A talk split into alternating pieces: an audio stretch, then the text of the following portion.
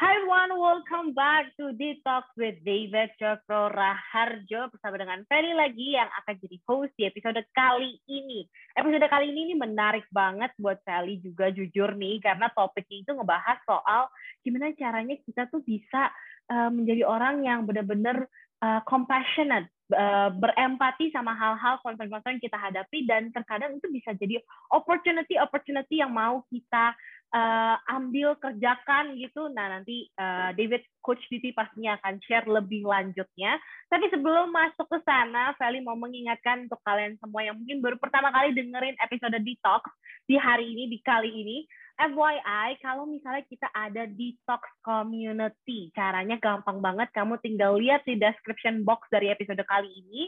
Kalian klik linknya dan di situ kalian bisa join Detox Community. Nah, di, di komunitas itu kalian bisa bertanya, bisa berdiskusi, bisa juga dapat akses ke Detox Live yang terjadi setiap hari Kamis jam dua belas siang. Juga ada catatan-catatan jurnalnya David tentang Uh, leadership, business, ada tentang parenting juga, ada tentang relationship juga, ada tentang pernikahan juga, pokoknya lengkap, mantap. Jadi jangan lupa join di Detox Community, tinggal link, uh, lihat caranya di link yang ada di description box episode kali ini. Nah itu saja untuk pemukanya, jadi kalian sudah siap untuk mendengarkan Detox episode kali ini. Let's welcome our coach, David Cakra Raharjo. Alright, it's so good to see you all again. Hari ini saya mau cerita tentang namanya executing your concern. Dan executing your concern bukan sebuah terminologi yang saya ciptakan. Satu hari saya lagi baca bukunya Richard Branson, dan di situ dia mengatakan bahwa business is about executing your concern. Dan satu kalimat itu membuat saya banyak sekali berpikir tentang apa yang apa artinya untuk memiliki sebuah concern, dan kemudian bagaimana kita mengeksekusikannya. If you think about it, some of the greatest solution, salah satu biasanya solusi-solusi yang terbaik, langsung berhubungan erat dengan concern yang ada di dalam kehidupan saya. Sebagai contohnya, pada saat saya pulang ke Indonesia, anak saya pada saat masih umur tiga tahun, dia ditusuk beberapa kali di rumah sakit untuk mau infus. Nah, bayangkan anak umur tiga tahun ditusuk infus jarum tiga kali, empat kali, nggak ada pendapat nih ceritanya pembuluh darahnya. So you see, out of that deep concern, karena anak saya yang mengalami sendiri, membuat saya kemudian memberikan perintah, dan kemudian juga menciptakan sebuah perusahaan untuk menyelesaikan masalah itu. So you see, some of the greatest solution lahir daripada our own hurt, atau our own concern, atau sesuatu yang kita alami secara pribadi. So that's the first one. Yang kedua, the other great solutions comes from your deep concern on other people's pain. Dalam hal ini tadi bukan sakitnya saya, tapi sakitnya anak saya sendiri. Tapi mungkin ini bisa berarti daripada lahir daripada dengerin cerita orang lain dan mengakibatkan kita melakukan sesuatu about it.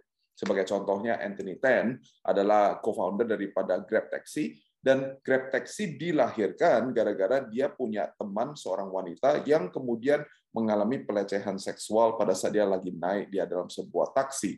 Dan itu yang membuat dia merasa adalah, waduh, kalau kayak begini, I gotta do something about it.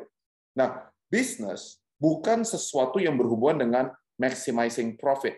Maximizing profit merupakan akibat daripada concern yang kita eksekusikan. Nah, ini yang sesuatu yang saya berharap supaya di dalam detox, kita semuanya mulai mengerti bahwa adalah business is not about maximizing profit. Maximizing profit merupakan pola, merupakan model, merupakan pemikiran, dan menjadi akibat daripada eksekusi daripada concern itu. But business, saya setuju dengan Richard Branson mengatakan bahwa it is about executing your concern. Jadi cuma ada dua jenis dua jenis solusi yang hebat, yang lahir dari concern saya sendiri. Berarti saya adalah pengguna utama atau primary user daripada produk jasa itu, atau dilahirkan dari concern saya saat saya melihat orang lain mengalami sebuah kesulitan, sebuah problem, atau sebuah tantangan. Oke, okay? That's my introduction. Alright?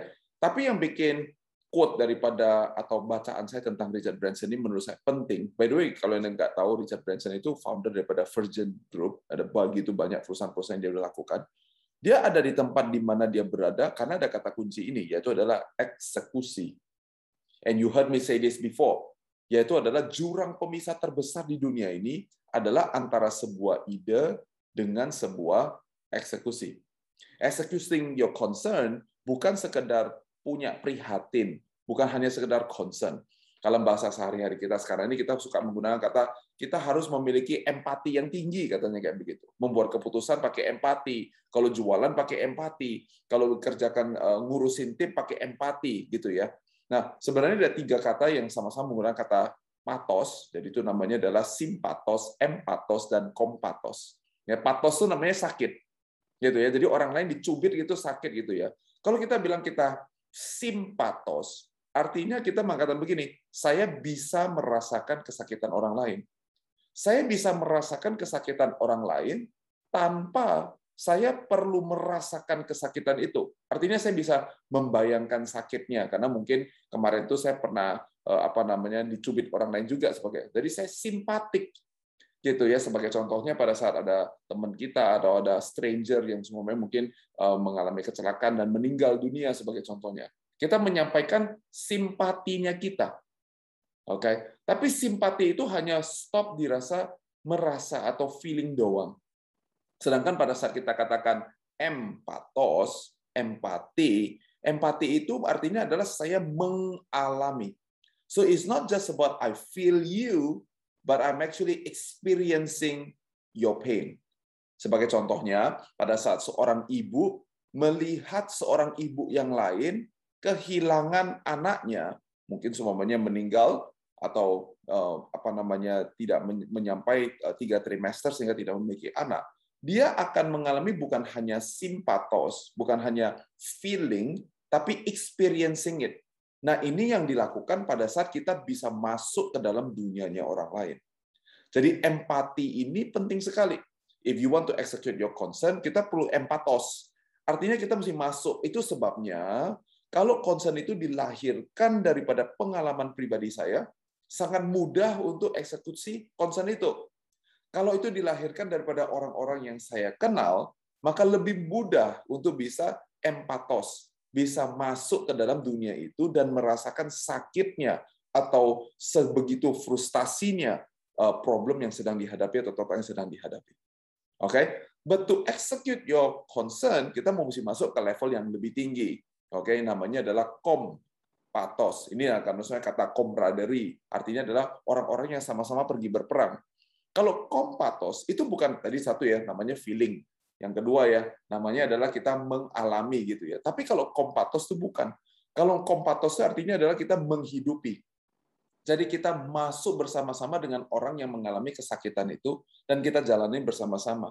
Itu sebabnya kalau kita lihat orang-orang yang pergi berperang, pada saat tempatnya ada yang kena tembak, atau apa kakinya putus satu, atau segala macam, dia kompatos. Dia tidak hanya simpatos, dia tidak hanya empatos, tapi dia kemudian masuk ke dalam dunia yang namanya kompatos. Artinya kompatos itu, artinya adalah dia masuk ke dalam, dan kemudian dia giring atau dia gendong temannya, dan dia jalanin seakan-akan dia juga menjalani kesakitan itu. Nah ini namanya kompatos. Jadi satu merasakan, yang satu mengalami, tapi satu lagi adalah menjalankan. Nah ini nih baru namanya executing your concern. Itu sebabnya sekali lagi penting untuk kita mengenali adalah ini concernnya datang dari diri saya sendiri atau saya bisa nggak mendalaminya daripada orang lain. Oke, okay? So ini semuanya masih introduction. I hope you're ready untuk tiga poin kita hari ini untuk belajar bagaimana caranya kita execute our concern. Yang pertama adalah saya berpikir kalau kalian cari jawaban yang lain, mungkin jawabannya ketemu sama David, jawabannya ya itu-itu lagi. It starts with why do you do what you do. Segala sesuatu dimulai dengan apa dan kenapa saya mau melakukannya. Oke, okay. Why do you do what you do, supaya kita lebih ada penajaman lebih lagi. Nah, kita bayangkan kalau teman-teman lagi mendengarkan, kalian bisa kepalkan tangan kiri kalian gitu ya. Nah, itu seperti why itu seperti sebuah kepalan tangan yang siap untuk meninju sesuatu. Oke, okay? Jempolnya itulah yang kita sebut dengan why. Coba bayangin ya, kalau kita mau tinju orang tapi jempolnya tidak merangkul empat jari yang lain, susah, kekuatannya nggak ada. That's the reason why why you do what you do is very important. Tapi saat kita punya why-nya, kita ada empat jari yang harus dipakai. Jari yang pertama berhubungan dengan who, yaitu adalah siapa yang sedang kita mau layani, siapa yang memiliki concern yang sama dengan kita. Nah, jadi why itu ditempel sama who, berarti ada orang-orang yang mau kita layani. Yang kedua adalah what, yaitu adalah apa yang kita mau kerjakan supaya solusi ini bisa berguna untuk si huhu tadi itu. Gitu ya. Jadi harus berkesinambungan. Why uh, bertemu dengan who, who bertemu dengan what, dan what bertemu dengan where. Where itu adalah di mana. Nah, di mana ya? Semuanya solusi ini mau disediakan di mana? Semuanya apakah di rumah sakit, di klinik, atau di puskesmas, atau di um, apa namanya secara internet, semuanya secara virtual uh, konsultasi dengan dokter. Nah, mau di mana? Gitu ya. Dan yang terakhir adalah when, kapan. Kapan itu berarti kapan solusi ini dibutuhkan. Kita harus menyadari bahwa kadang-kadang solusi kita tidak dibutuhkan setiap saat. Ya, banyak orang yang berkata kepada saya adalah ah, ini adalah concern-nya, ini adalah kenapa kita melakukannya dan keren banget. Tapi pada saat dieksekusi, jari kelingkingnya ini nggak nyambung dengan empat yang lain. Sebagai contohnya dia bilang gini, saya harus bikin aplikasi. Nah, saya sering mengatakan pada orang-orang, tahu nggak kenapa aplikasi Gojek atau aplikasi yang yang kalian sering pakai, kata kunci sering dipakai, kenapa dia ada di H P kita? Kenapa kok kita bersedia untuk menyediakan space di handphone kita untuk supaya aplikasi itu ada di sana? Jawabannya adalah karena untuk aplikasi Gojek, pada umumnya mungkin kalian mungkin memakainya sekali sehari, atau mungkin dua tiga kali seminggu, atau mungkin dipakai sepuluh kali satu bulan. Frekuensi kapan mau dipakai yang mengakibatkan aplikasi itu jadi bagus.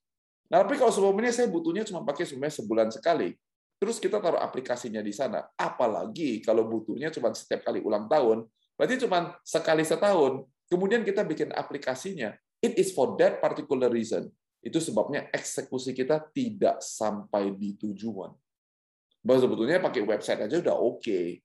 Kenapa? Butuhnya cuma setahun sekali. Butuhnya cuma tiga kali setahun. It is not necessary untuk masuk menggunakan aplikasi. Atau mungkin itu sebabnya kita join di platformnya orang lain. Karena when-nya tidak menunjukkan adanya sebuah frekuensi yang sering, sehingga dia harus memiliki aplikasi sendiri. Ini menjadi contoh-contohnya. Oke, kalau empat ini yaitu adalah who, what, where, and when, tutup, ditutup dengan why I do what I do. Nah, sekarang kita punya satu kepalan tinju yang bisa do a damage. Itulah artinya eksekusi. Itu poin saya yang pertama. Yang kedua, yaitu adalah how can you do what you do. Kalau tadi kalian pakai tangan kiri kalian untuk kepal tinju kalian, tinju nggak satu tangan, betul ya? Tinju dua tangan. Berarti di tangan yang kedua, kalau tadi kalian pakai tangan kanan, berarti sekarang tangan kiri, mungkin kidal gitu ya. Your primary hand yang sering dilihat oleh semua orang, yaitu adalah the how. How can you do what you do? Seperti barusan yang di why, kalau kalian walaupun cuma mendengarkan suara saya, keluarkan tangan kanan kalian, dan ingat bahwa adalah ada primary how. Primary how-nya kita berarti adalah yang jempol. Tapi kemudian ada empat jari yang lain. Artinya kalau yang jempol di sini adalah how yang primary saya, berarti yang ini adalah how saya yang secondary, yang third tier, yang fourth tier, dan yang fifth tier. Ini adalah sebuah nasihat yang diberikan pada saya pada saat saya masih umur dua puluhan. Saya adalah anak muda pada saat itu tentunya ya, dan saya melakukan banyak usaha. Kemudian ada seorang mentor, seorang kawan yang bilang sama saya begini, but what if this fail? What if yang jempol fail? Nah, apakah kita punya enggak yang kedua, yang ketiga, yang keempat, dan yang kelima? Sejak dari hari itu saya belajar bahwa adalah kalau saya membangun sebuah bisnis, dan saya tidak punya lima cara alternatif yang berbeda-beda. Atau mungkin kalau memang nggak ada lima, mungkin tiga alternatif yang berbeda-beda untuk bisa menyelesaikan why-nya saya. Maka sebenarnya, it is not really, really, really executing my concern. Jadi saya mungkin punya concern-nya, tapi saya bukan orang yang tepat untuk menyelesaikan concern itu. Lima tahun lalu, empat tahun yang lalu, saya membangun perusahaan ini, Sekata Indonesia Perkasa. Dan pada saat saya membangunnya, dalam saya janji dalam tiga empat tahun ini, ada begitu banyak perubahan, salah satunya tentu adalah pandemi covid sembilan belas yang terjadi, yang tidak terduga-duga, yang saya sebenarnya apa namanya juga caught by surprise, paling tidak dalam waktu dua minggu, tiga minggu yang pertama. Tapi toh ternyata kita mampu untuk menciptakan begitu banyak strategi yang berbeda-beda. Dan seperti seakan-akan setiap kali kita menghadapi sebuah tembok atau menghadapi sebuah hurdle, seakan-akan masih ada lagi ada cara yang baru, dan cara yang baru, dan cara yang baru. Karena begini guys, pada saat kita bisa memikirkan how-nya saya, how dengan strategi nomor satu, dua, tiga, empat, dan lima, apa yang sebenarnya sedang dikatakan bahwa kamu adalah sumber mata air daripada concern yang sedang kamu mau address. Dan itu adalah tanda-tanda tentang kita memiliki potensi yang besar untuk bisa mengeksekusi concern-nya kita. A lot of people like to ask me, kalau semuanya saya berinvestasi, saya investasi apanya dulu sih? Saya bilang kalau ada satu hal yang saya mau investasikan, I first and foremost always invest in the right founder. Hah? Not the right team, nomor dua. Not the right business, nomor tiga. Hah, what about money? Nomor empat. Nomor lima, cerita tentang valuasi. Jadi bukan pertama-tama maksud bilang mahal atau murah ini valuasinya. Enggak. The first and foremost that I invest in, I invest in the right founder. Kenapa? Karena right founder itu tangan kiri dia dia punya why, tangan kanan dia dia punya how. Dan how-nya ini artinya dia bisa berpikir tentang cara-cara yang berbeda untuk mencapai satu objektif yang sama. This is the secret recipe to execute your concern. Jadi berarti P R-nya kalian, kalian bisa bertanya, sekarang ini planning kerja saya, strategi saya, ini lagi mau tutup tahun, betul ya, saya bikin sesi ini salah satunya adalah untuk kalian bisa do self-check-up. Benar nggak bahwa saya punya strategi di awal tahun, kemudian dengan perubahan, saya bisa berubah lagi, saya bisa berubah lagi. Nah, memasuki tahun dua ribu dua puluh dua, pertanyaan yang lebih tepat adalah, apakah saya punya tiga alternatif yang berbeda untuk mengeksekusi ide kamu? If you have, then you have tangan kiri dan tangan kanan. Dua-duanya juga punya. Oke? Okay? Jadi yang pertama adalah why, yang kedua adalah how. Yang ketiga, karena kita udah kepalin dua tangan sekarang, this is, uh, kita masuk ke dalam dunia tinju sebentar. Nah, sekarang pertanyaan gini ya, kalau besok kita mau ngajar orang tinju, kita ngajar orang tinju bagaimana? Nah, banyak orang langsung pergi ke sandbag, and then ditinju, ditinju. Atau kalian pernah main Thai boxing, atau mungkin main you know, olahraga bela diri. Apa yang kalian akan cepat-cepat sadari bahwa adalah tinju. Waktu kita tinju sesuatu dengan keras, yang pertama adalah kita rasa sakit. Dan yang kedua adalah kita merasakan pergelangan tangannya tiba-tiba jadi strain, atau ada bahkan bisa yang apa namanya itu ya cedera dan segala macam. Do you know why? Karena itu bukan latihan tinju yang benar. Latihan tinju yang benar, ada sesuatu, ada sebuah kantong yang kecil, ringan, bolanya cuma segini doang, yang namanya adalah speed bag. Speed bag, kalau kita pernah lihat adalah kita ambil tangan kiri kita, terus kita pukul ke speed bag-nya itu, dia balik ke sana, dia membal, waktu dia balik lagi, kita harus menciptakan sebuah ritme, atau kita harus menciptakan sebuah apa namanya rutinitas, di mana kita bisa pukul lagi, dan kita bisa pukul lagi, dan bisa pukul lagi. Pertamanya mungkin dipukul, dia membal dulu dua tiga kali, baru kita pukul lagi. Atau dia mungkin membal dulu lima kali, baru kita pukul lagi. But after you can do it, and then kita pukul, pukul, pukul, pukul, dan tangan kiri dia tiba-tiba kayak cuman engkol aja gitu ya, tok tok tok tok tok tok tok tok. Sesudah bisa biasanya kita lihat begini nih, orangnya pindah dengan tangan kanan dan dia mulai pukul lagi dengan tangan kanan sampai tangan kanannya itu juga bisa mendapatkan ritme yang jelas. Dan kalau sudah bisa dengan petinju-petinju biasa kita nonton di video doang, biasanya tangan kiri kanan tiba-tiba tangannya putar gini, tok tok tok tok tok tok. Dan speedballnya terus membal-membal-membal dengan ritme yang tertentu. Ini yang banyak tidak dilakukan oleh pengusaha. Ini yang banyak tidak dilakukan oleh pemimpin. Kita maunya adalah kita mau langsung jadi orang yang keren. Kita mau jadi petinju yang hebat. Jadi masih baru belajar. Why-nya ada nggak? Ada. How-nya ada nggak? Ada. Tapi langsung mau jedar, jedar. Kita maunya kayak nonton di di di, di T V, di mana petinju-petinju yang profesional udah naik ke ring tinju dan sudah bertinju, melupakan bahwa para petinju yang profesional itu memiliki disiplin pribadi setiap hari speeding back. Dia terus pukul tuh speed back dengan kecepatan dan dengan menciptakan kekuatan otot. Nah, di dalam bisnis juga sama. Ini yang kita sebut dengan namanya adalah proof of concept. Nah, kalau kalian baru-baru mengikuti saya, kalian kita ada program baru namanya Surprise, The Science of Overtaking. Walaupun saya tahu apa yang saya saya mau katakan, walaupun saya tahu saya nggak bohong, memang cerita saya beneran. Walaupun saya tahu teori saya sudah dipraktikkan oleh banyak orang, tapi saya menyadari bahwa pada saat mau dilakukan di perkumpulan berapa ratus orang, apalagi berapa ribu orang, it is not proven yet. Why-nya jelas nggak, Fit? Jelas kok. How-nya jelas nggak, Fit? Jelas kok. but you gotta speed back it first. Artinya adalah kita cari proof of concept, kita undang dua puluh lima orang, dan kemudian kita lakukan seakan-akan sudah lakukan untuk dua ratus atau untuk dua ribu orang. Dan kemudian kami bertanya kepada mereka, gimana rasanya? Enak nggak? Sekarang kamu ngerti nggak element of surprise seperti apa? And so on and so on. Dalam berinvestasi, saya juga lakukan hal yang sama. Kita lihat dulu, kamu lagi suruh saya ngetes-ngetes kamu, jadi saya kelinci percobaannya, atau kamu sudah benar-benar punya proof of concept-nya, sudah punya early growth-nya, atau bahasa yang sehari-hari kita pakai adalah traction-nya seperti apa. Nah, ini sesuatu yang penting sekali. Nggak bisa cuma bilang adalah, gue tahu gue bisa, gue udah di industri ini udah dua puluh tahun, pasti bisa punya. Well, that is skipping the process. Pertama, you have the why. Kedua, kita punya how. Dan yang ketiga, you want to do speed bagging your punches. Nah, ini adalah nomor tiga. Dan sekarang tentu kita juga punya plus one, masih dalam dunia tinju pada hari ini. Untuk teman-teman yang mungkin nggak pernah tinju, mungkin siapa tahu habis ini mau belajar tinju. Ada empat pukulan mendasar daripada orang-orang yang bertinju. Namanya adalah jab, cross, hook, and uppercut. Alright, empat ya. Nah, jadi udah plus one, plus one-nya ada empat lagi gitu ya. Kalau jab itu namanya adalah a sudden punch, gitu ya. Pukulan yang tidak terduga. Alright, pukulan yang tidak terduga pada prinsip dasarnya tujuannya adalah untuk mencari opportunity, menciptakan momentum atau distracting the opponent. Cross, cross is a direct punch. Cross ini yang biasanya terus jalan terus loh. Cetok, cetok, jalan terus.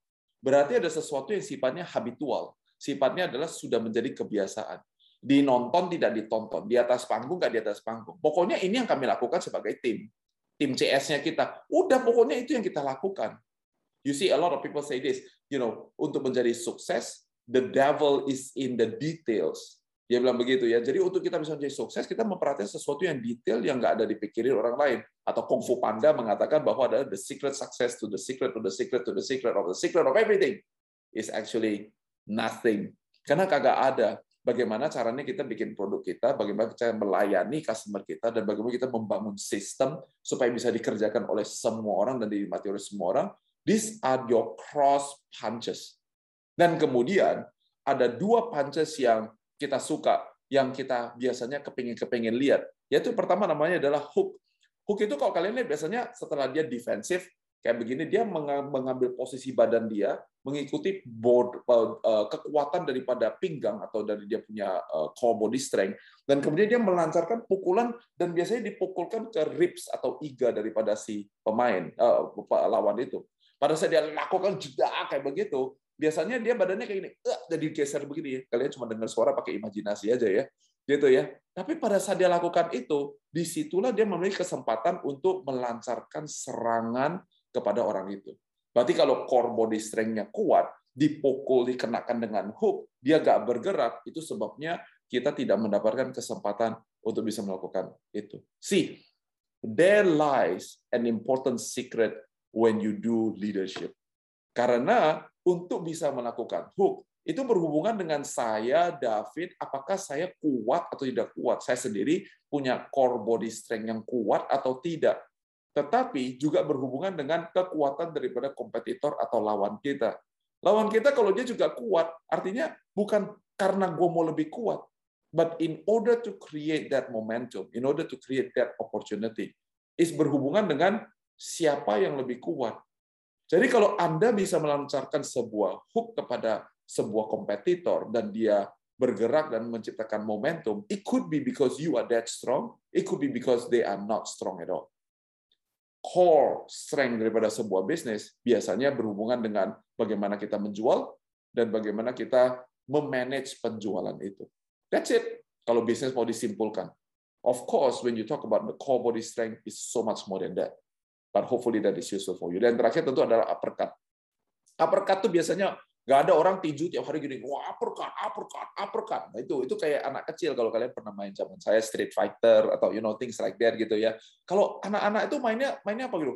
Pokoknya dia terus gini, hold you can, hold you can, hold you can. Udah pokoknya orangnya jauh di situ, nggak tahu nggak ada ngapain gitu. Tapi kalau main video game dia pokoknya pencet begini, hold you can, hold you can. Dia terus uppercut terus gitu. Menang nggak? Ya belum tentu. Bisa menang nggak? Ya bisa juga. Tapi kalau orang beneran, atlet beneran, terus-terusan uppercut, I promise you, energinya kebuang habis semuanya. Jadi kalau kita sebagai kontras, kalau kita bermain dengan orang-orang yang memang beneran jagoan gitu ya, wah, tiga, dua, satu, fight gitu ya. Dia bahkan nggak bergerak, dipukul sama orang dia bisa tangkis. Tiba-tiba ada satu posisi tertentu, tiba-tiba kayak gini, hold you can, hold you can, hold you can tiga kali, eh mati dia langsung. Uppercut adalah pukulan yang suka banyak banget orang mau. Kita maunya apa? Masuk di Tech in Asia. Kita maunya apa? Lihat tuh gue dapat fundraising dari siapa. Lihat tuh gue bisa antri sepuluh blok. Lihat tuh. Nah, orang mau uppercut seperti dalam dunia tinju, orang-orang yang hebat ditandai dengan berapa banyak pertandingan yang dimenangkan dengan T K O. Artinya adalah dipukul jedak, orangnya jatuh. But the reality of business is that seperti dalam dunia tinju, lebih banyak pertandingan yang dimenangkan by point, bukan by total knockout. And hopefully that help us. When you want to execute your concern, we need T K O every once in a while, supaya keren kalau kalian punya tim, supaya tim kalian juga rasa adalah, wow, tim gua keren juga nih, wah, gila kita baru dapat penghargaan nih, wah, lihat nih kita baru dapat klien apa. Itu semuanya penting, tapi it's not every single execution.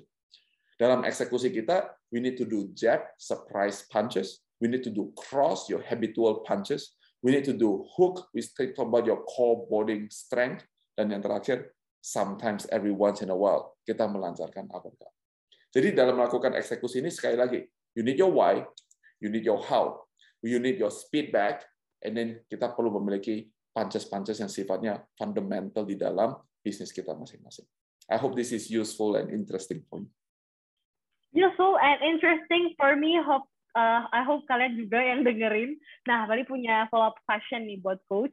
So uh, ngomongin soal the how itu, um, kan tadi katanya kalau misalnya kita punya single plan itu ya biasanya either kita nggak menguasai industrinya benar-benar atau ya simply the market is just too small gitu. Nah, kalau misalnya marketnya, jawabannya adalah marketnya too small, kan berarti kan it's a niche market gitu kan.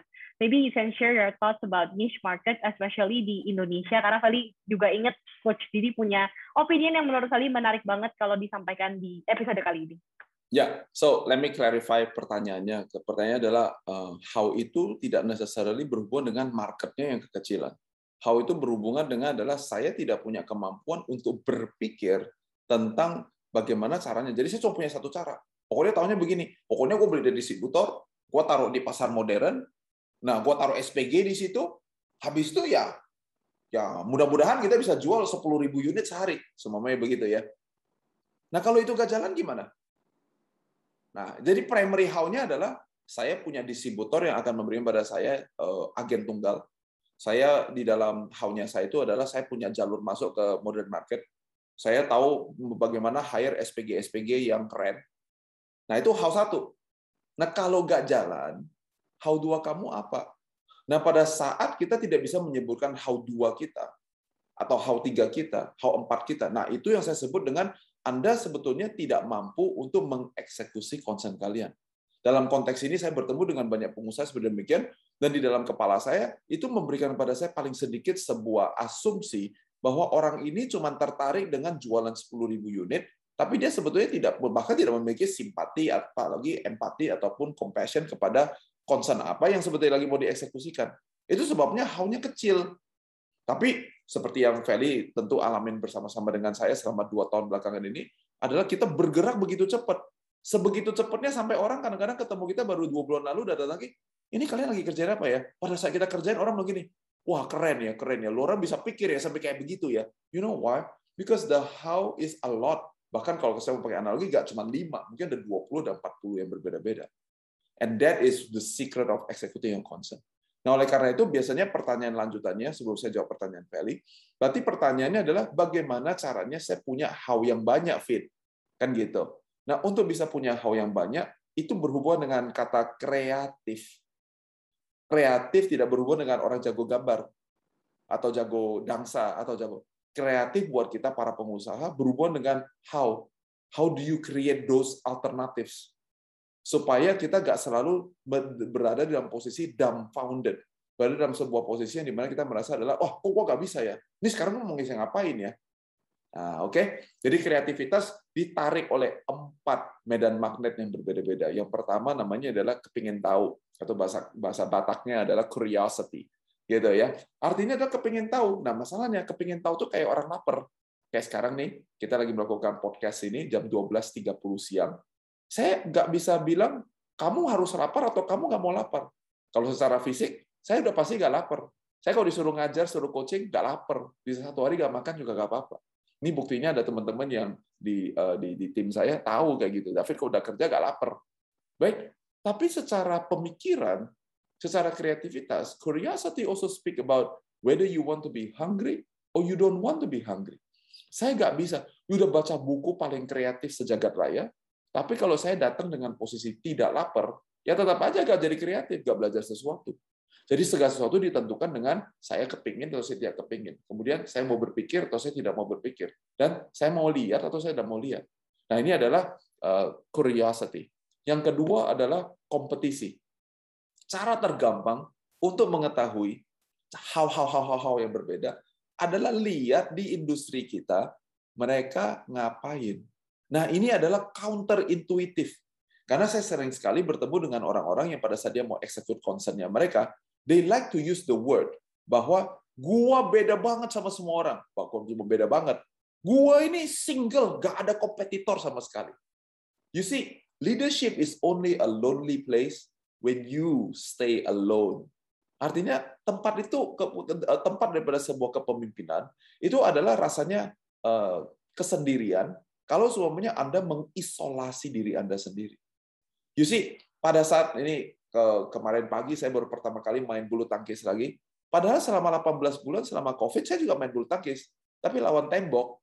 Jadi pukulnya ke tembok doang, gitu loh.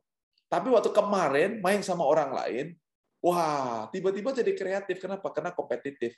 Kalau tembok saya udah tahu, udah pukul sepuluh ribu kali. Jadi kalau saya pukul begini ya pokoknya baliknya begini. Wih, jadi mainnya bisa berapa? Bisa seratus lima ratus kali. Cetak cetak cetak cetak cetak cetak cetak. Udah gak kreatif. Itu melatih muscle yang tadi yang cross doang, oke? Okay?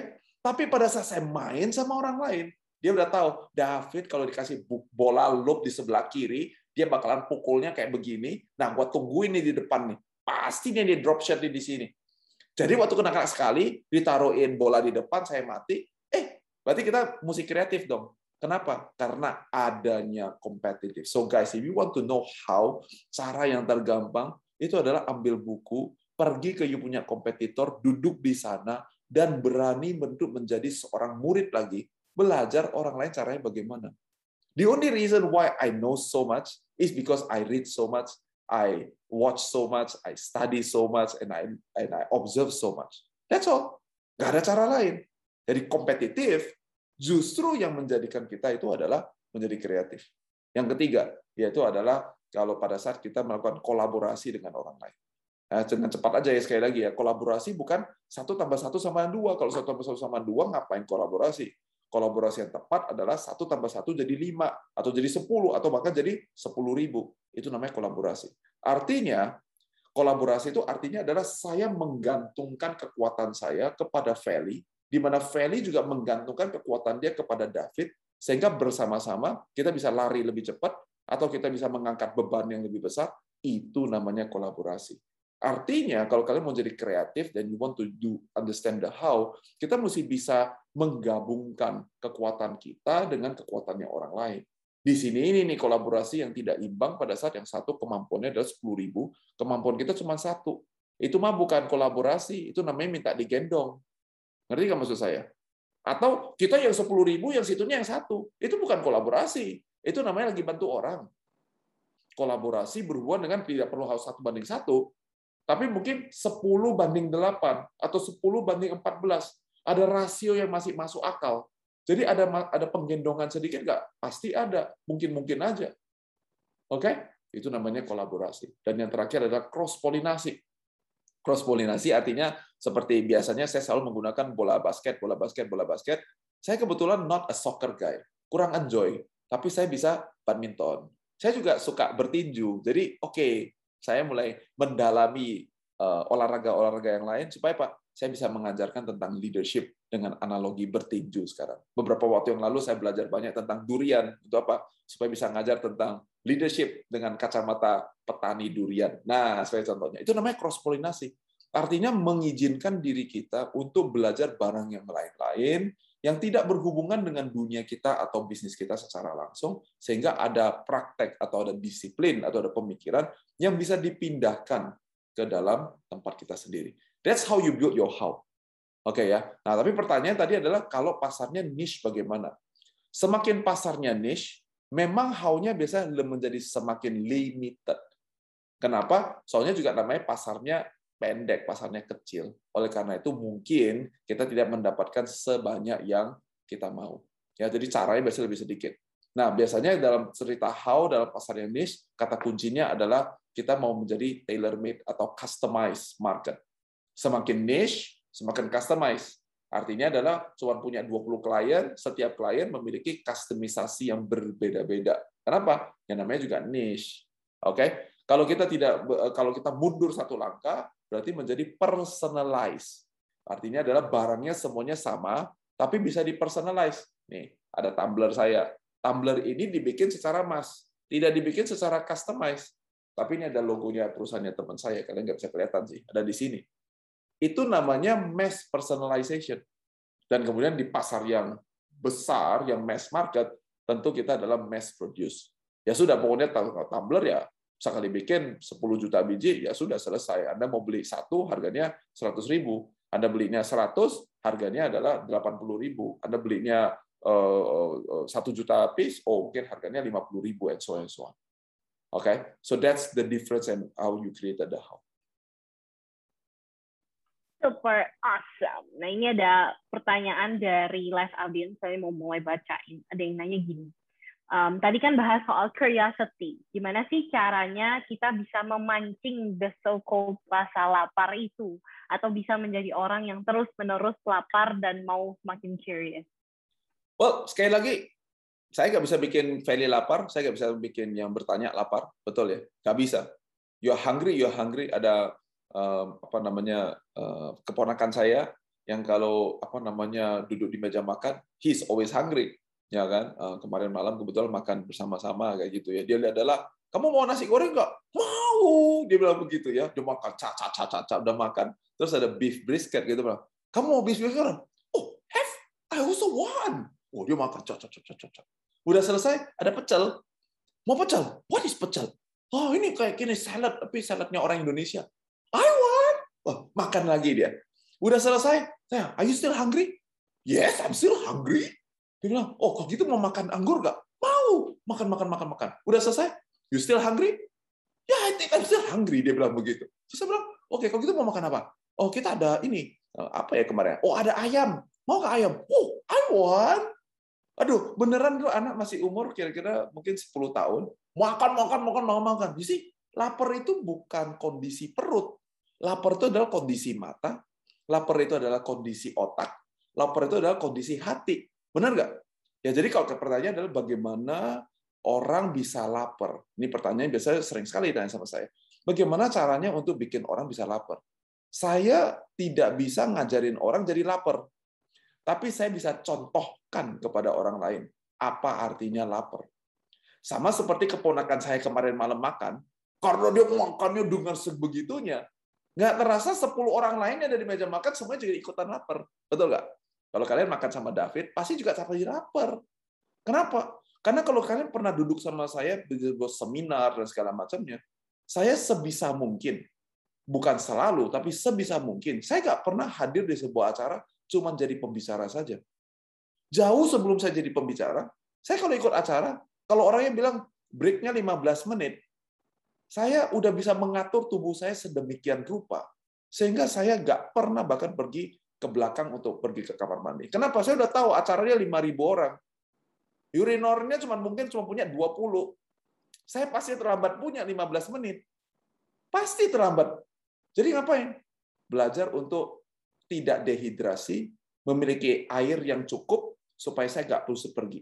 Karena saya nggak pergi, berarti ada yang pembawa acara, M C ada di depan. Mungkin ada pembicara juga ada di depan. Makanya saya selalu punya banyak teman. Bahkan sebelum saya jadi terkenal, tanda kutip, belum saya jadi pembicara, saya punya kebiasaan saya duduk di depan, saya nggak pernah duduk di belakang. Tapi di depan kan V I P, Kak. Ya, kalau gitu row dua loh.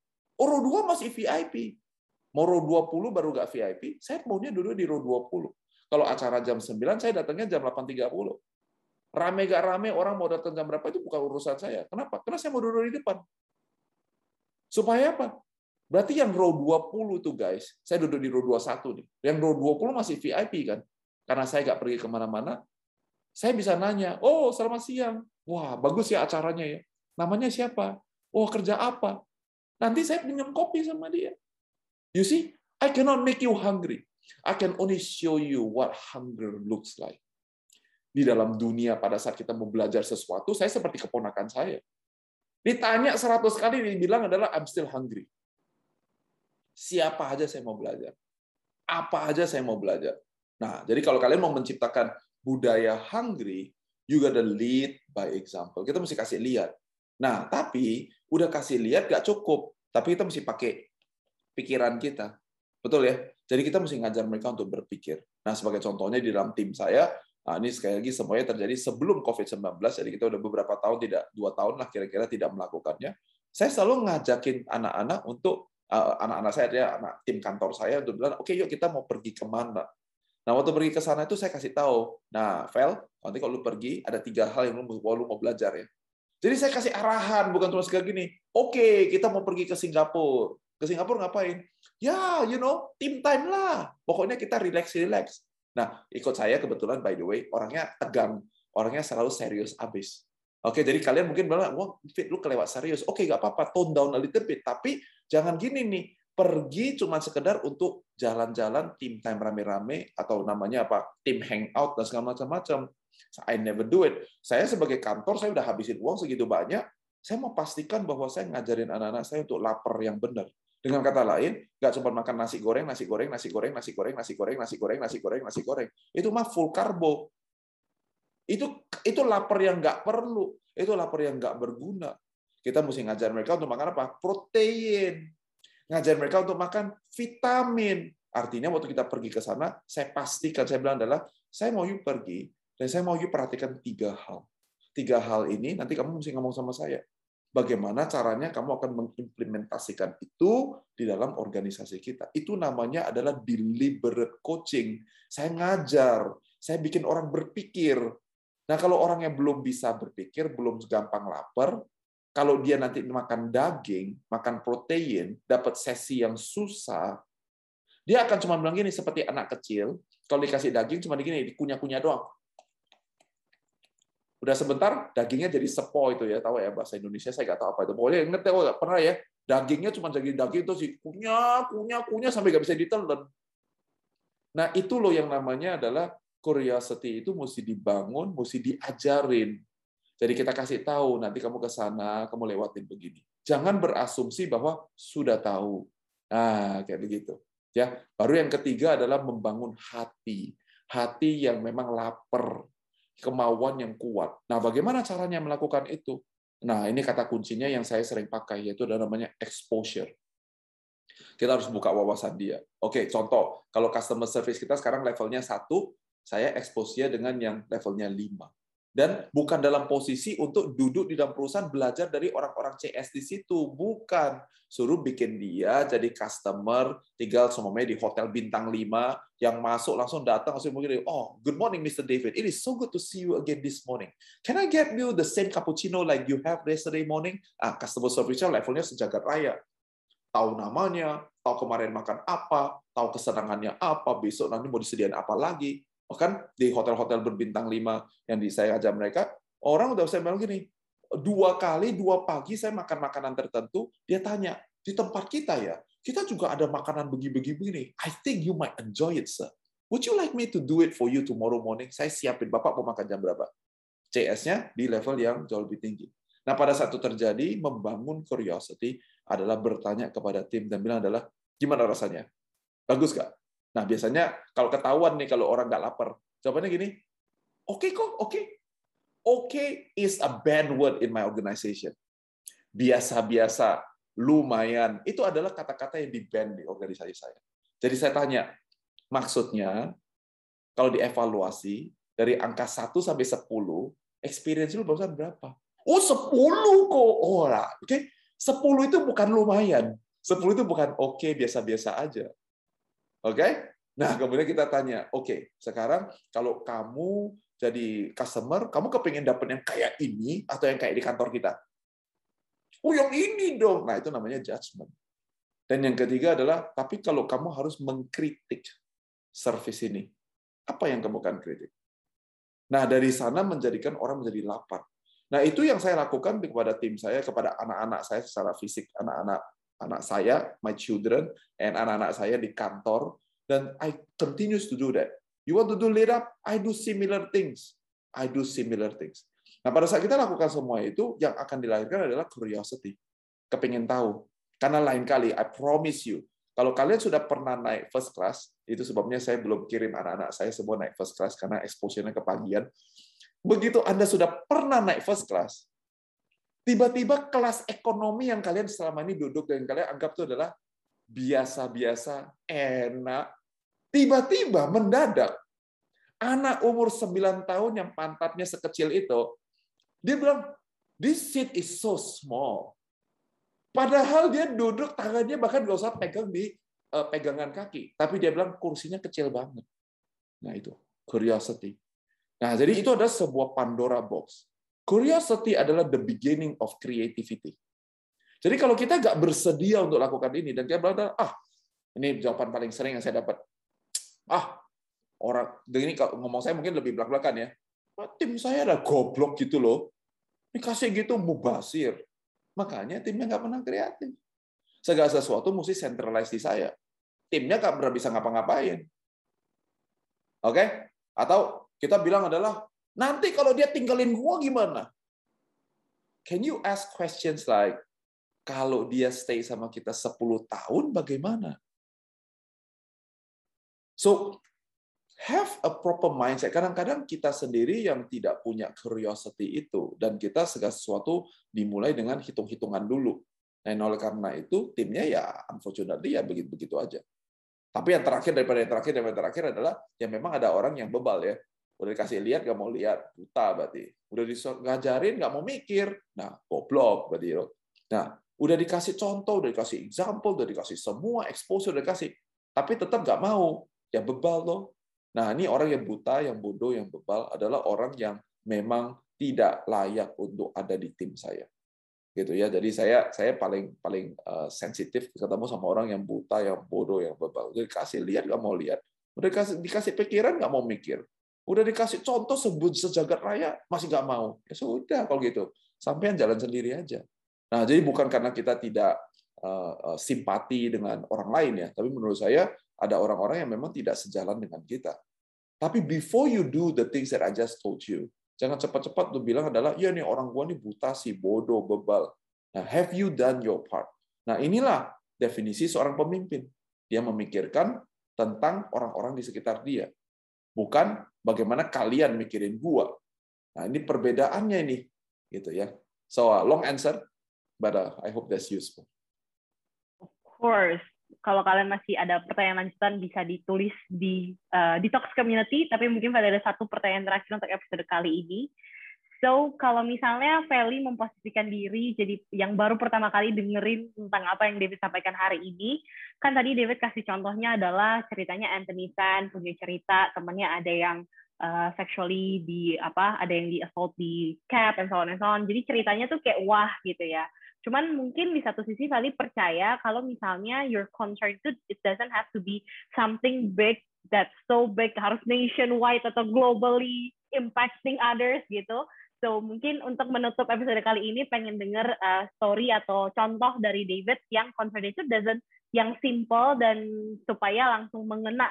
Abis pulang tuh gue mau kayak gini nih gitu. Ya, yeah, uh, I think uh, semua customer kita pasti memiliki kebutuhan, keinginan dan aspirasi. Uh, concern itu harusnya ada di mana-mana.